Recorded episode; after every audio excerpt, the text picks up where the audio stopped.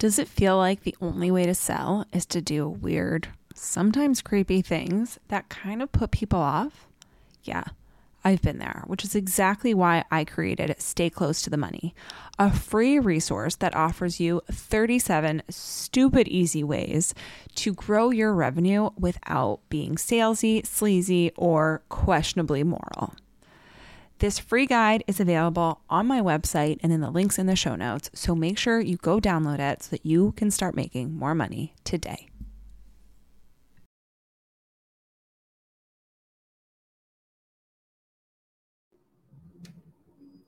What tips can you offer to help business owners make the most of a proactive referral network? This is the question we're going to dive into on today's episode of Strategy Snacks. I'm Frenchie Ferenczi. I'm a business strategist and advisor and the host of Strategy Snacks. Isabel Sarley, who is a copywriter, email copywriter for heart centered entrepreneurs, submitted this question. And this is such an important one because there is a little bit of this kind of feeling in the space, quote unquote, that if you create a referral network, business is just going to come your way because everyone is going to talk about you. And I actually think that in terms of creating an effective referral network, you really need to vet who you invite. The money in and of itself it's not that it's not incentivizing enough, it's just that it may often be less incentivizing than other things. So, a couple of things. I think one, you really want to understand how much time do they have to proactively market you. And what I mean by that is that I have found myself, even when I'm just selling my own things, a little bit confused and overwhelmed by what exactly I should prioritize my focus on. Recently, when I was running Media Genius and selling my regular offers, I would find myself at times just wondering which one makes more sense for me to talk about more. And am I cannibalizing something in my world by talking about one or the other?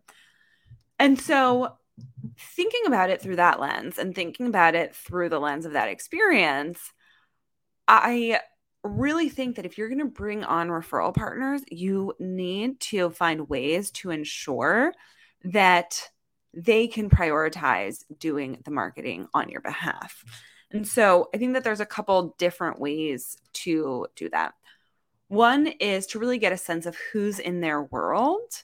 I think that when you are building referral networks, we tend to choose people who might know a lot of people like us, right? And so it might be tricky to find someone who doesn't have other copywriter friends to talk about in this particular case.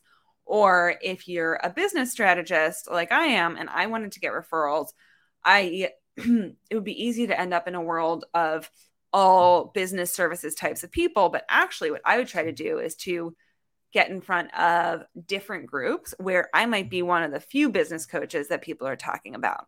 So, really capitalizing on the word of mouth in a space where there's less competition. So, that is really important.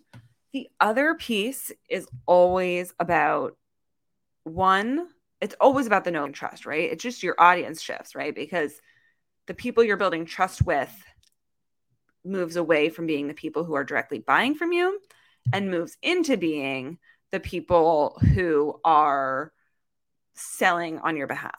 So, how do you build more trust with them? How do you make it as easy for them as possible to sell on your behalf?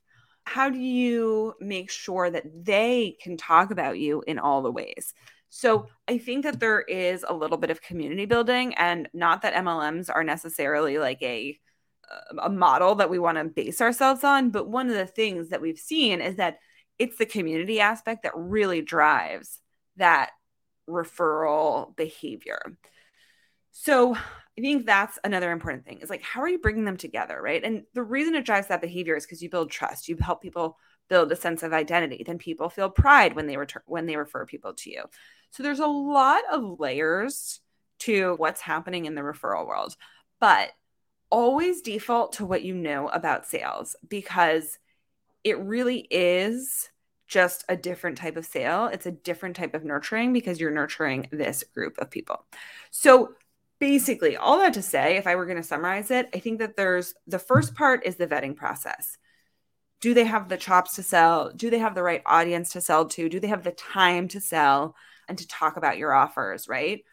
If they've been vetted and you believe that they can effectively do those things, then you really want to lean into building the know and trust with them and make it as easy as possible for them to sell on your behalf. I hope this was helpful.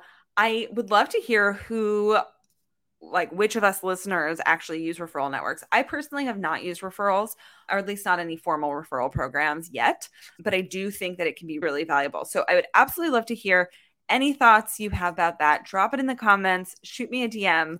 And I'm really, really glad that Isabel asked this question because it is on a lot of people's minds. And I want to begin rewriting the narrative that you know, that just having a referral network will immediately lead to sales, right? But to actually think about the fact that, like with anything, we need to have a plan behind it. We need to have a strategy behind it, and we need to figure out how to maximize the impact and the results.